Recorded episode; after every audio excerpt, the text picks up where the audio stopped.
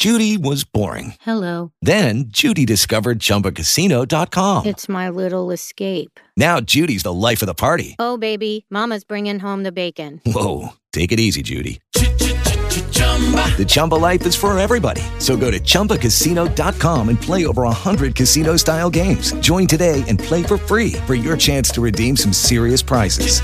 chumba ChumbaCasino.com. No purchase necessary. Void where prohibited by law. 18 plus terms and conditions apply. See website for details. Hey guys, it is Ryan. I'm not sure if you know this about me, but I'm a bit of a fun fanatic when I can. I like to work, but I like fun too. It's a thing. And now the truth is out there. I can tell you about my favorite place to have fun. Chumba Casino. They have hundreds of social casino style games to choose from with new games released each week. You can play for free anytime, anywhere and each day brings a new chance to collect daily bonuses. So join me in the fun. Sign up now at ChumbaCasino.com. No purchase necessary. VGW. Void where prohibited by law. See terms and conditions. 18 plus. Welcome, welcome, one and all. It's Erick Erickson here on News 95.5 AM 750 WSB. We got to hit the ground running here because I just got off the phone with the White House. Uh, I was given a background briefing by senior White House officials on the president's immigration plan, and I want to relay that plan to you, the listeners it was kind of funny how these things work. I mean, literally get the invitation uh, really right before the conference call happened, so you you don't have a bunch of uh, people flooding the zone who shouldn't be on the call. Now, uh, one of the they're also, by the way, clarifying something the president said last night. They clarified it earlier today, and uh, then not so much. Um, so. Uh, here's what we know. Yesterday, the president called reporters into the White House, uh, talked to them, and said that he wanted to give uh, DACA recipients citizenship. They would get citizenship uh, between 10 and 12 years uh, later. And then the White House subsequently clarified this and said that uh, the big deal here is that it would only amount to about 690 some odd thousand people because they were only going to give citizenship to the DACA recipients who actually applied for DACA. Remember, you had to actually apply for DACA. You weren't just automatically granted it. You had to you had to get it. You had to take affirmative steps to get it.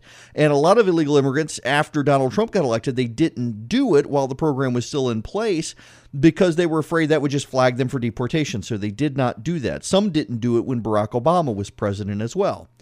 So the White House, uh, pre- president first saying citizenship for DACA, and then saying, uh, well, we're only going to give it to people who already applied. Well, I just got off the phone with the White House, with senior White House officials, as they wanted to be described, on background, talking about the White House plans. Um, went into discussion on this, and uh, the it's 1.8 million now.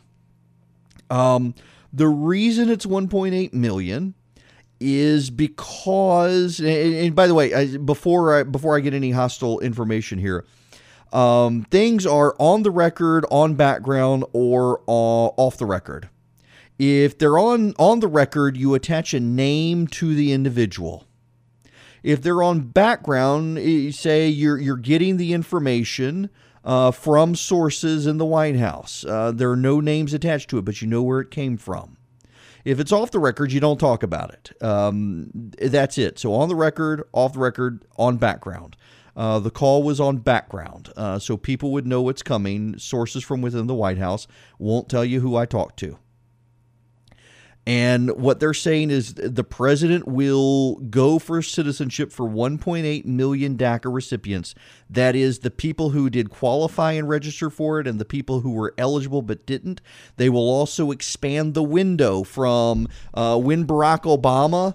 Uh, did it. They will expand it from that period all the way through to March when the program expires, if I understood it right. It, it, there will be a period of time from when Trump was president. It will also um, apply. There are four pillars, though, and that's one of them. Uh, the other three for the White House's plans on immigration to be announced on Monday. So, what are the other pillars um, for the White House? Well, uh, they also want border security. They want a $25 million trust fund. Uh, that will grow over time to ensure um, the border is secure. 25 million. I, it may have been billion, but he said million, so he might have misspoken.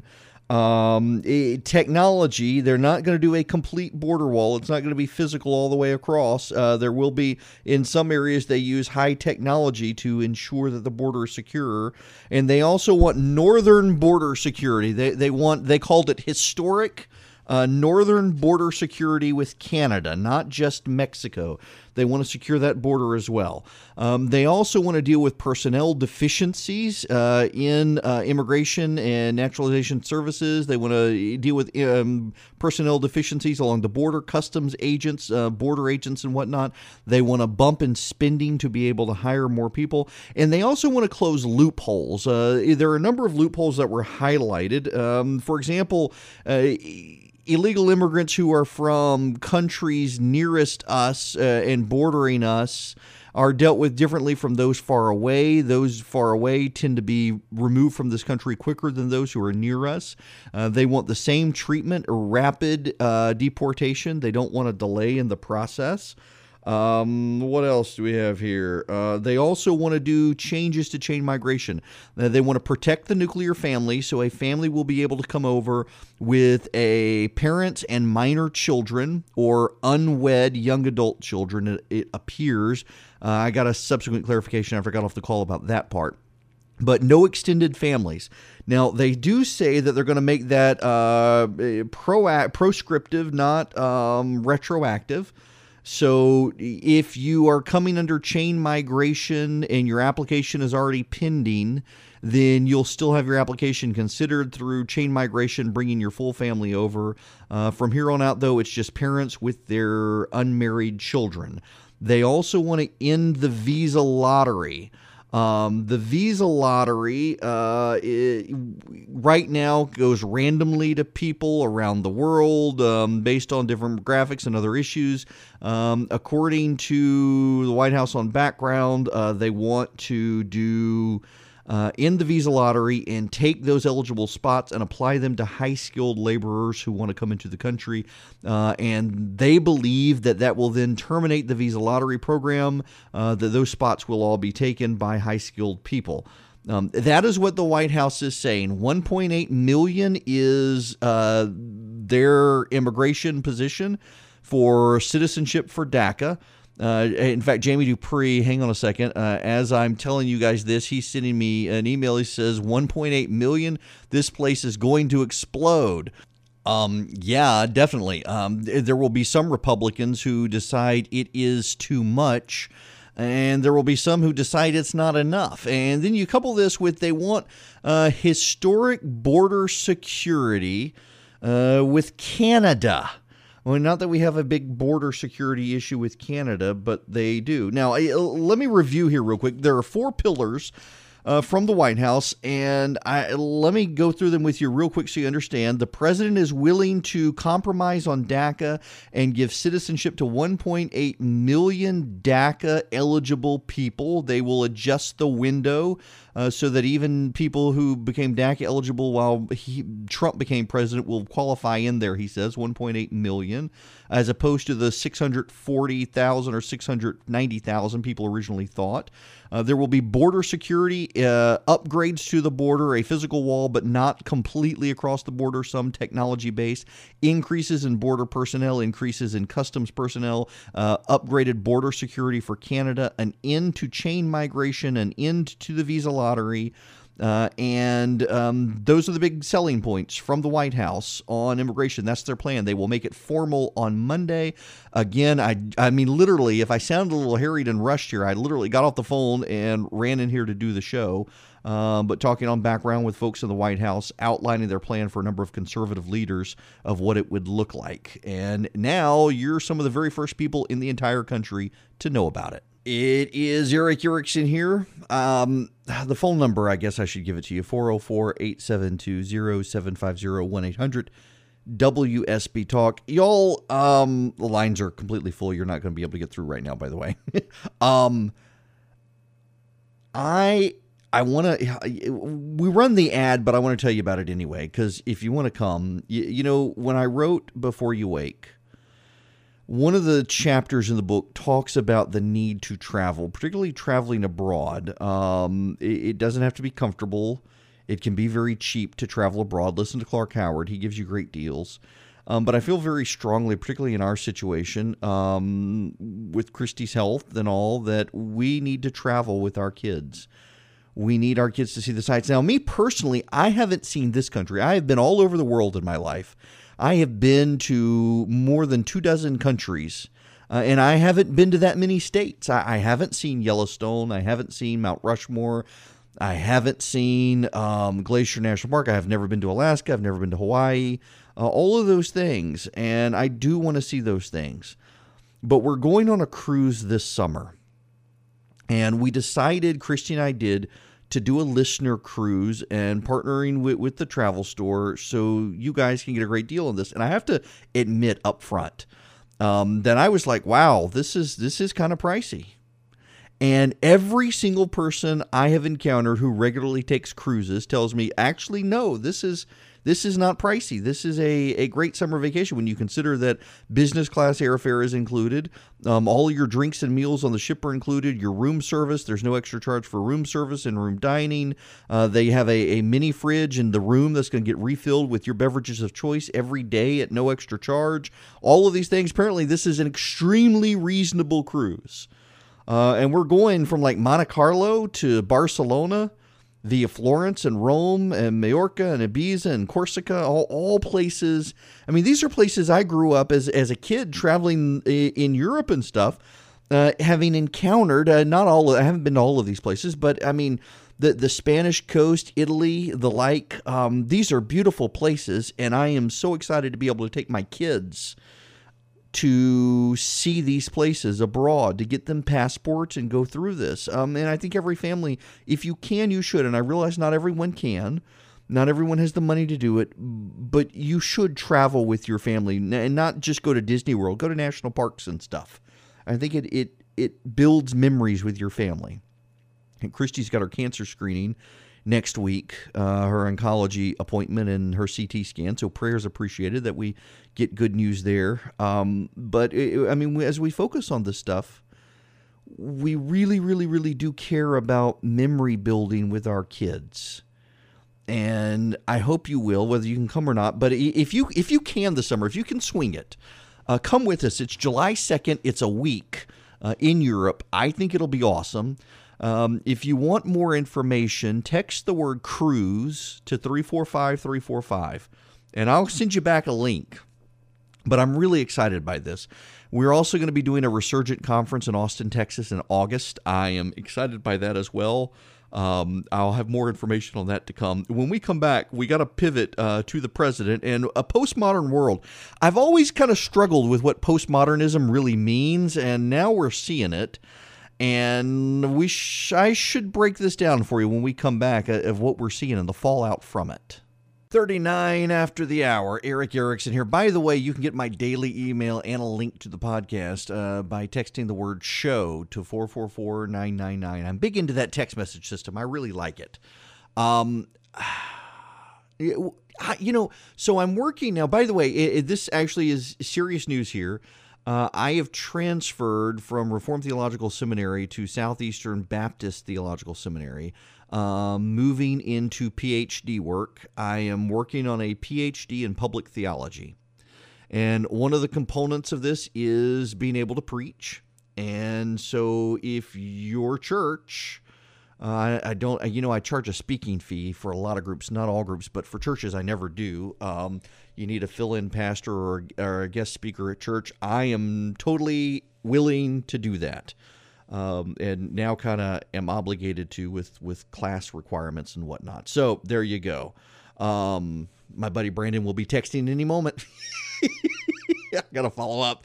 Um, so postmodernism, and I, I bring up the I doing PhD in public theology because postmodernism. I'm reading a book uh, called "Living at the Crossroads" on worldview, having to think about worldview and I have always struggled uh, with postmodernism. I mean, y'all, I, have been doing my master's work. I've got a Juris Doctorate. I've got a, a double major in political science and history with a minor in English uh, with a BA. I, I, am not a dumb person. I'm not the brightest person out there, but I'm, I'm definitely not a dumb person. And for years, uh, the whole idea and concept of postmodernism, what exactly does it mean? I mean, I, I get the moral relativism aspect of it. Everything is relative.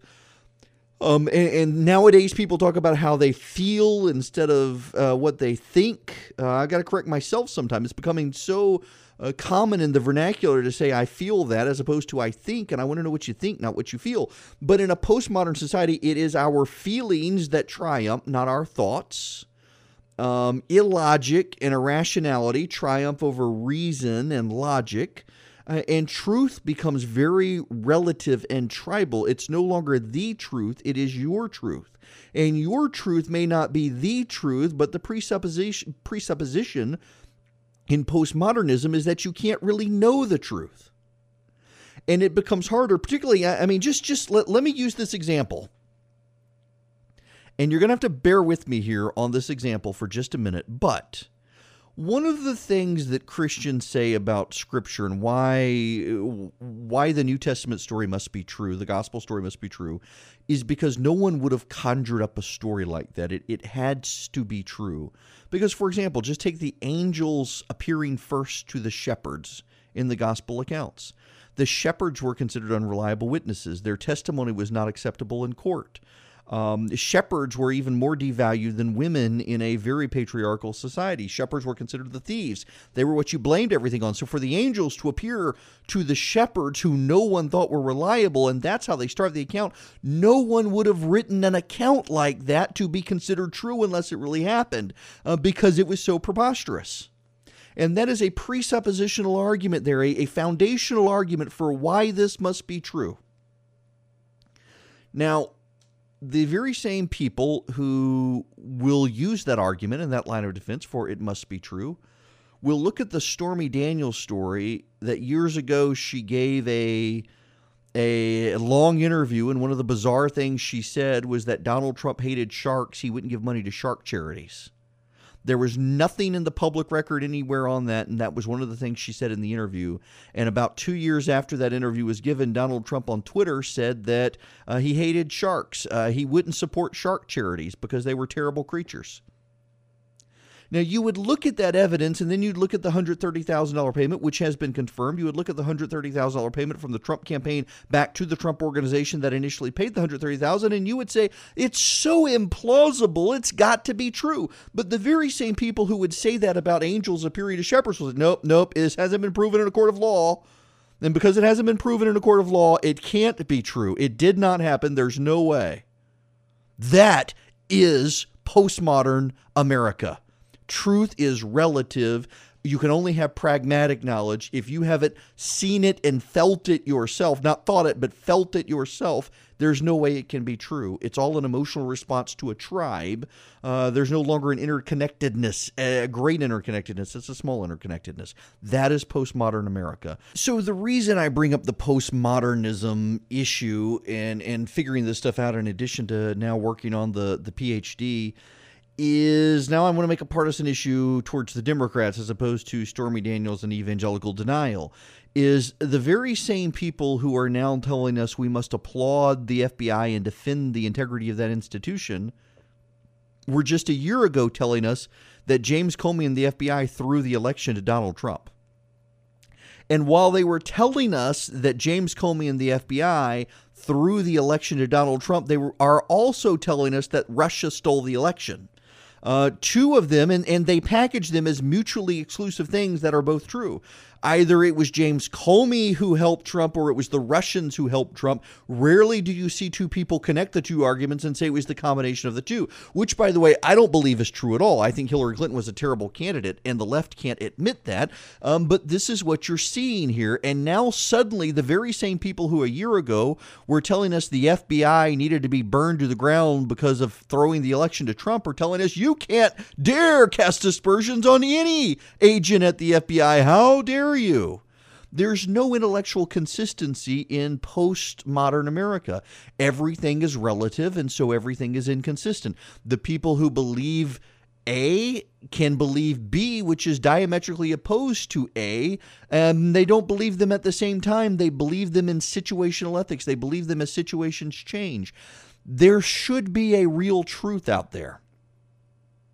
And I, I think those of us in commentary and talk radio, although many are, are descending into tribe on both sides, I, I think we owe ourselves an obligation and we owe you an obligation uh, as we're trying to keep you company on your ride home or to work or in the office or wherever you may be to try to tell you the truth. And it may be different from what you're hearing elsewhere.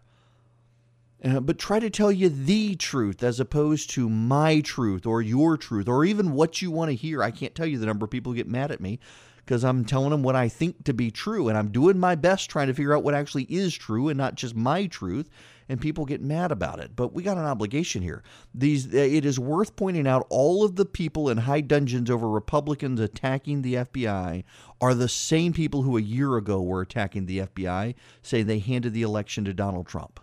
Okay, y'all.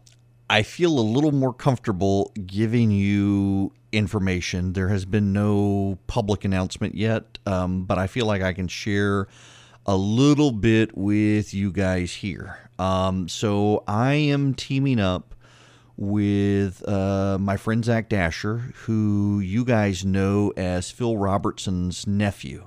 Uh, from Duck Dynasty. Um, Zach now manages a lot of what uh, Phil does, travels with him around the country and whatnot.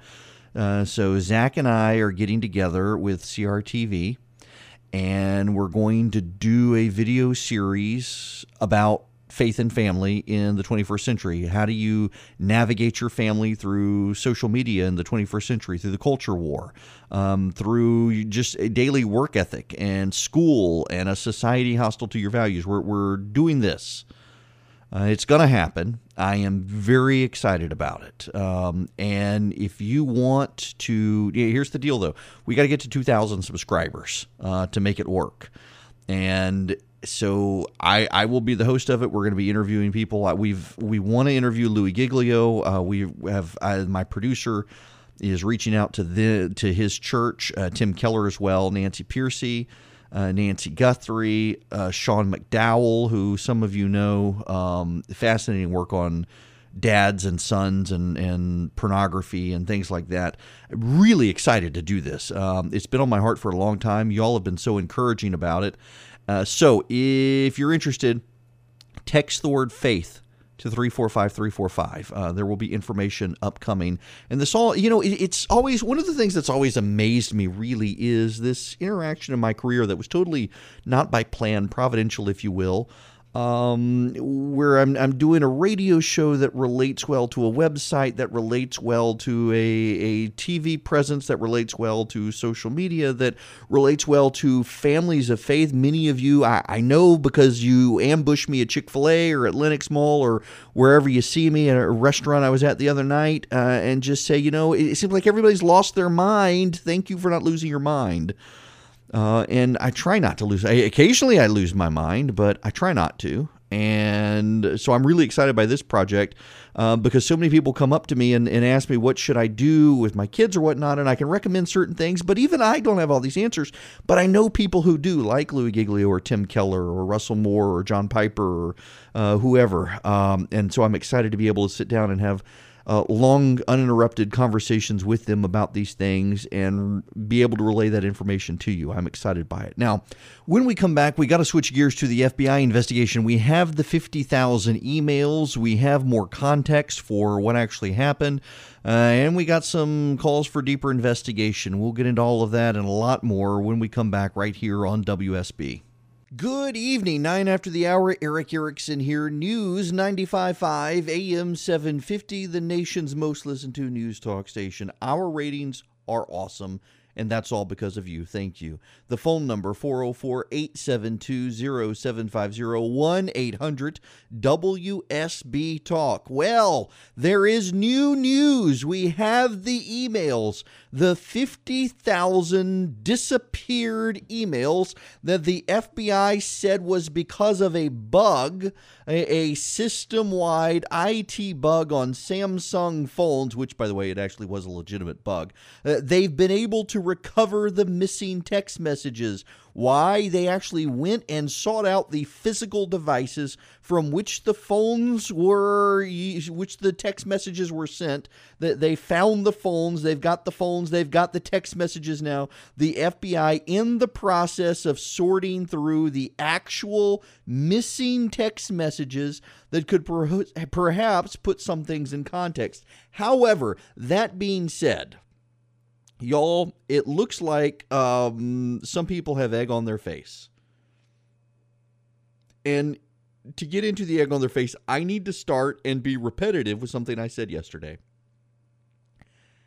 I don't put it past certain partisan members of the Federal Bureau of Investigation having partisan ill intent against the President of the United States. As Trey Gowdy said on Fox News, you're allowed to be a partisan at the FBI. You're just not allowed to act on your partisanship in your duty at the FBI. And I think that's true. But I also would point people to Lois Lerner and the IRS. No one told Lois Lerner and the IRS to obstruct Tea Party groups no one told Lois Lerner to single out groups that describe themselves as Tea Party groups and hold up their tax exempt status. No one told her to hold up the processing of these applications. No one told her to do any of that, whether it's a 501c3 or a 501c4 or a 527 organization. No one told Lois Lerner to hold up that information. No one told Lois Lerner to obstruct those organizations. She just knew she could get away with it. She was a partisan, and the Obama administration did a very, very good job of putting partisans in leadership roles in nonpartisan agencies. So, thy will be done, Obama Messiah. And people like to ignore this, but the fact is, the Obama administration, in its pursuit of never letting crisis go to waste, embedded partisan agents within nonpartisan organizations to ensure that the will of Obama Messiah be done. And we shouldn't dance around that. And the fact of the matter is that I'm sure those people were placed at the FBI and I'm sure there were agents who could feel emboldened. And I am sure it is a very dangerous thing, a very dangerous thing, if there are agents at the FBI who are motivated by partisanship. And all of us, and I don't care who you are, I don't care what your partisanship is, I don't care what your ideology is, all of us should be concerned if anyone at the FBI is operating, abusing their power, or using their power for partisan machinations. We should all be concerned about that. But did it happen? Some people are going to have egg on their face. So, about that egg, we now know that there's no secret society. Ron Johnson, in fact, the senator from Wisconsin, made that claim the other day with Bret Baier. In fact, let me play you this audio. I've still got it from playing it yesterday. What this is all about is further evidence of corruption, more than bias, but corruption at the highest levels of the FBI and that secret society. We, we have, we have an informant that's talking about a, a group that were holding secret meetings off site. There is, there's so much smoke here. There's so much Wait, suspicion. Let's let's stop there. A secret society, the secret meetings offsite of the Justice Department. Correct. What, and you have an informant saying that. Yes. Is there anything more about that? No, we have to dig into it. So he's got an informant, an FBI informant, telling them of off campus meetings of a secret society after the election. And we have the Page Strzok uh, text message exchange of a, a secret society. It turns out Ron Johnson now says he heard there was an informant. No one has actually talked to him or his committee. Um, he he believes there is one, uh, and he is aware there has been conversation about a secret society that was not meeting off campus but off calendar. Well, now it turns out that Strzok and Page had an email exchange the day after the election. Uh, she could not get in to see his calendar. These are the two who apparently were having an affair and, and made a reference of getting together for a secret society. Uh, it, it appears that it was going to be an off off calendar connection between the two people apparently in a relationship. It, it, didn't have anything to do with Donald Trump as far as we know. Now, we will have the other 50,000 emails um, or text messages. I keep saying emails, but text messages, and maybe we can put some more light on this. But thus far, I just, it, there remains a question in light of everything we now know. Strzok, the the troublemaker, apparently he in text messages said he didn't want to be on the Mueller team because he didn't think anything would come of it. There was no there there. That Donald Trump did nothing wrong. This is him. This is him. The man who supposedly had a conspiracy uh, is saying. And by the way, can we just stop here and, and can I just ask if you've got these two FBI agents working with Andrew McCabe, who by the way we now know today how he voted Andrew McCabe, whose wife ran as a Democrat in Virginia and, and, got money from Terry McAuliffe and the Clinton machine. We now know Andrew McCabe has voted in Republican primaries in Virginia. He's a Republican. Yep. We know that today. Jamie Dupree forwarded me the information. Um, so, um, why did these people who were engaged in a elaborate conspiracy to bring down Trump in time to the Russians then not want to get on the Mueller team so they could one cover their tracks from the conspiracy and two um, make sure that Donald Trump got indicted when instead they're telling you trading messages back and forth that there's no there there it's a waste of time. Why do it um, other than being compelled by superiors to help out? Um, y'all this isn't starting to add up as a grand conspiracy here, though, pay attention to this. Those of you who haven't tuned out yet because you're angry at me and you're rushing to fa- rushing to Facebook to complain, there is a Strzok angle here that needs to be paid attention to. It does look like he was sympathetic to Hillary Clinton and gave Huma Abedin a pass. It, it does look like the people who worked for Hillary Clinton on her campaign, he was willing to go very light on them and willing as it was to help do damage control on Hillary Clinton because he was convinced of her innocence, and that itself may have been motivated by partisan concerns. So the issue here isn't that these people participated in an elaborate conspiracy to make it look like Donald Trump collaborated with the Russians. The conspiracy is no conspiracy. It looks like he individually went very, very light on the Clinton camp team in the email investigation because he was sympathetic to Clinton. And that, in and of itself, is scandalous. I want to circle back, if you'll allow me, to the first hour and um, my phone call with White House folks about immigration. Because now that I've had more time to process it over the last hour or so, uh, I got some more thoughts on this. You know, this gets us back to the the whole postmodern conversation um, from earlier, and on the president's base exploding with word that the president will give citizenship to DACA recipients. Now, you know, I am, I, I, realized I'm to the left of a number of you on this particular issue. I don't support giving citizenship to the parents of DACA recipients but I do support citizenship for DACA recipients if they've kept their nose clean while they've been here, largely because it's their the, only country they've really known in many cases. Uh, I, and I know many of you disagree with that, and, and that's a perfectly valid policy position. Um, the White House looks like they're they're um, having to go with it in, in my position here, which will upset many of you. Uh, and it is funny to see people now outraged saying the president has betrayed them. Y'all, this is what I was pointing out during the election. Um, many of you said that the president's personal life was private and separate from his abilities to be president, and I kept saying no. Um, you cannot be surprised on a person cheating on you when he's cheated on three different wives with multiple people and both bragged about it and lied about it concurrently. You can't be surprised when the president then cheats on you. He rode the escalator. He said that we were going to round up all the illegals and throw them out of the country. And by the way, they've been doing a very good job of it uh, and that there would never be citizenship for these people, and yet now all of a sudden he's going to give citizenship to these people. Uh, he's willing to give DACA recipients uh, citizenship, and many of you feel betrayed. And again, it's like the Stormy Daniels thing I was pointing out to people earlier today that it, it uh, is appalling to me.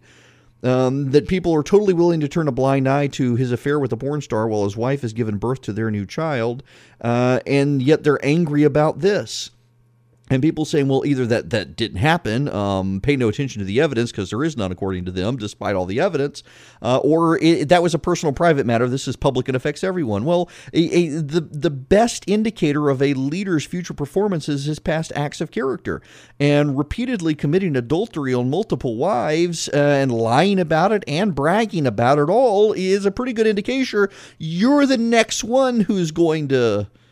Uh, be betrayed. I guess we're all cucks now um, or at least all of you who thought that he really would throw all the DACA recipients out. Uh, this is a pretty big reversal from the president to give 1.8 million DACA recipients um, and, and not build a full physical wall all the way across the country. So there you have it. Um, I'm just, wow. My goodness. Personal news now. Welcome back. It is Erick Erickson here, uh, 39 after the hour. So, um, I'm not looking at my clock because it's frozen. um, computers. Um, I got personal news uh, that I, I wanted. I've saved it for the end. Uh, today is my last day at Fox. I have been at Fox News for five years, and I have been very, very fortunate to be there. Now, I met with Roger Ailes personally when he was hiring me. And one of the things he told me so, Roger Ailes used to take people to Patsy's, which is a great Italian restaurant. I think it's on 58th. Uh, street in New York, just down a couple blocks from Central Park. Uh, actually, when I first go, started going to New York, Rush used to tell me uh, to go eat at Patsy's, that they would treat me right. And it, it's a great family restaurant. And Roger had two tables that he would sit at, one in the front of the restaurant, one in the back of the restaurant. If he wanted people to see him, he'd sit in the front. If he didn't, they had a secluded table in the back for him. We sat at the back table, uh, which was how I knew this wasn't just some sort of song and dance show. And he told me he did not like that there was anyone saying anything nice about Fox on CNN, which I had defended Fox a number of times throughout the years on CNN when I was there. And he said if I was uh, going to defend Fox, he wanted me to do it at Fox. He wanted no defense of Fox on these other networks because he wanted them alienated from conservatives. Uh, conservatives thinking no one would be there to defend them. I, and whether you like that or not, whether you think it's it's it's sneaky or not, it's a pretty good business decision when you're trying to establish yourself as a brand of trust among conservatives. And he spent a lot of time doing that. He's a very interesting person. We did not have a ton of interactions at Fox. Um, one of the more interesting ones was in 2014. So I was supporting Matt Bevin against Mitch McConnell back in the 2014 race. And Roger made it very clear to me that Elaine Chao, Mitch McConnell's wife, was on the board of News Corp.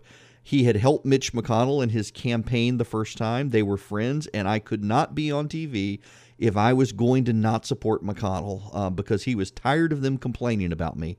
And I refused to back down on talking about um, about Matt Bevin and supporting Matt Bevin. So I had to be excluded from the network for a while. And I'll never forget after the primary was over, I, on the day of the election the primary, it was obvious McConnell was going to win and win big. I wrote him a check, uh, made it public that I had given him a donation, said the conservatives needed to come together to beat Alison, what's her name, uh, who was running against him in Kentucky, and we needed to unite now to beat the Democrats. Got a lot of flack from conservatives, uh, none of whom knew that I had been completely blackballed from being able to get on TV as a result of uh, not supporting McConnell. And uh, yeah, I hadn't talked about it until now, as a matter of fact. And Roger actually called me. Uh, one of the very few times he ever called me, and he, he really lambasted certain people who were willing to sell out their views to get on TV. and he wanted me to know how very he was very sorry he had to do that. Um, he was just tired of them. I won't use the language he used, but just staying on his backside uh, constantly, making his life miserable. And that he was really, really impressed and appreciative that I would not sell out my values just for airtime. And there were not a lot of people in media who would do that. He, he was very kind. And then when I had my health struggle in 2016 and Christy uh, was diagnosed with lung cancer, he reached out again and made sure I knew that uh, I would get a paycheck, whether I could work or could not work. Um, I should not worry about it. Uh, I needed to take care of myself and my wife and my family and get well. And so I very much appreciated it. And I am well now. And I am able to do things. And I am ready to leave Fox. I don't fit it. I never really fit in there. Um, but I really don't fit in now. They, they've made a conscious decision to go very pro Trump and uh, so I I need to move on. Um, they didn't want to have me back either, um, and I can say this honestly and sincerely. I told them I didn't want to come back, and only after that did they tell me they didn't really want to keep me anyway. So I don't feel like I was fired. It's not not a you can't fire me, I quit sort of situation. I told them first. Um, but there you have it. Uh, and now I actually have more media invites in the next month than I think I've had in the last year at Fox from various networks. You know, I, I will say a lot of my friends have told me it was a bad career move for me to go to Fox. They were afraid that um, Roger was hiring me to keep me off air. And in fact, he, he, he essentially was and all but admitted that uh, over time and beyond the McConnell thing.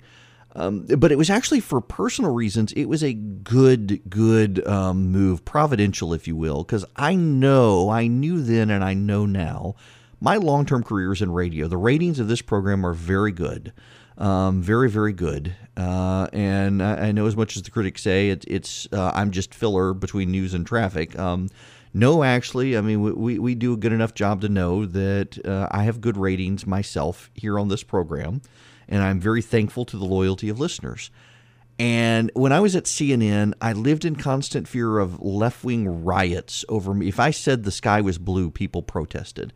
And some of the executives at CNN were screw, screw, squeamish. And I was trying to find my voice in talk radio, balancing entertainment with bombast, realizing that sometimes you can be humorous and entertaining without being a complete brain biblical donkey uh, trying to find that balance. And moving to Fox allowed me to find that balance, uh, find my own voice on radio without living in constant fear of being fired. It was a very good decision to move to Fox, even though I went from literally being on three times a week on CNN uh, to sometimes not being on in a full month at Fox.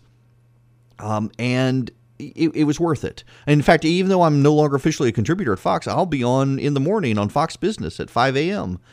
Uh, so it, it, was a good move. And now that I have found my voice on radio and feel established, and my health is better, and my lungs are good, and I can go up a flight of stairs without huffing and puffing, and I'm moving on to work on a PhD in theology, it's time for me to leave Fox and go now to places that actually want me and don't just want to pay me not to be on places. So I've been very, very blessed and have no regrets in doing it. There's a story. It happened uh, right before we came on air, and I didn't have a lot of time, um, but I want to note.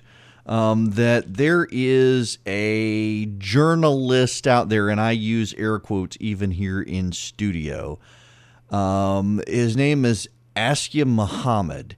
He withheld a picture of Barack Obama meeting with Louis Farrakhan at a Congressional Black Caucus meeting because he was afraid it could impact negatively Barack Obama's political career. This is a reporter who did this. You know, 60 Minutes withheld an interview with Barack Obama um, where he refused to call the Benghazi attack an act of terrorism, uh, contrary to what he said in the 2012 debate let's not forget the media is biased. I may have qualms and reservations with things on the right these days, but let's not forget the media tends to be overwhelmingly biased and lean left in their presuppositions and in the way they couch stories. Um, there is a bias conservatives work against. Um, I would say, though, that we shouldn't be raging. We should be laughing, uh, be happy warriors about this stuff. Um, people tend to not a long term move towards anger, uh, towards angry candidates. But there is totally a bias totally a bias. This journalist is is someone who stack, tried to stack the deck for Barack Obama, tried to protect the precious, and that's what so many journalists still do. They try to protect the precious, which is why we're. It's going to be years before we get an honest assessment of Barack Obama's terrible legacy, uh, both abroad and at home, and his divisiveness and his uh, terrible foreign policy.